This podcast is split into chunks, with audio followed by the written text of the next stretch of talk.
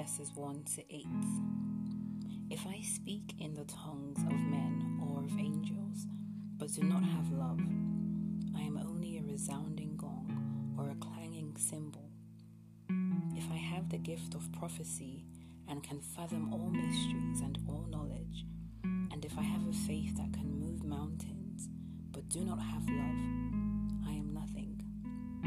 If I give all I possess to the poor and give over my body to hardship that I may boast, but do not have love, I gain nothing.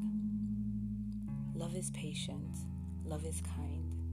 It does not envy, it does not boast, it is not proud, it does not dishonor others, it is not self seeking, it is not easily angered, it keeps no record of wrongs. Love does not delight in evil but rejoices with the truth. Always protects, always trusts, always hopes, always perseveres. Love never fails. But where there are prophecies, they will cease. Where there are tongues, they will be stilled. Where there is knowledge, it will pass away. So I was thinking to myself, you know, why would God, in all his power, make man who has the mind to go against him? And knowing that it would happen, even, then this pointed me to the answer that proves that love is the most powerful thing. True power, you see, doesn't have anything to prove, it just is. For example, Jesus didn't retaliate, but he always answered in love, right up until the. Strongest people on earth are those that can show the greatest love. Love is selfless, just like it said in First Corinthians. It really personifies the power inherent in love. It is if the most powerful, wise, all knowing being, God, is personified by love, then that is definite proof that that is what makes a person truly powerful, I believe.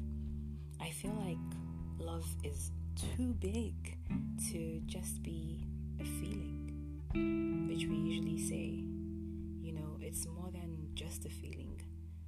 Um, I think I want to actually go as far as saying that it's not a feeling at all. It takes a whole lot more. All of you encompasses so much. Jesus' love is for everybody. That's why he ate and dined and walked with the Gentiles and sinners and healed everybody, changing hearts. He thought of no one more than anyone when he was on the cross. He thought of each one of us individually as if we were the only one. Like C.S. Lewis once said.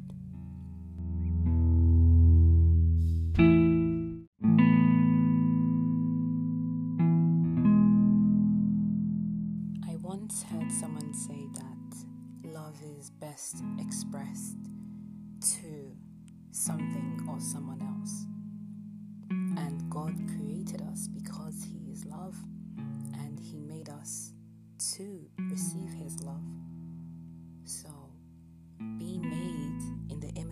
God means that we were made in love. And because God is invisible, when we see a fellow human being seeing an image of God, we should be able to see the love of God in that person. And most importantly, we are supposed to reflect that love of God. You can probably agree that everyone in the world wants to be loved. So, those that know Jesus and those that do not know Jesus, everybody seems to be looking for something, looking for love. And by that, they are looking for Jesus. So, for those that do not know who Jesus is or what he did, what we as believers of Christ are able to do is through our actions through our character, show love to everyone. And by showing love, we are showing Jesus. So I hope that this has blessed you, and I will try to do more podcasts in the future about different themes in the Bible or different um, books of the Bible. You enjoyed it. Stay blessed.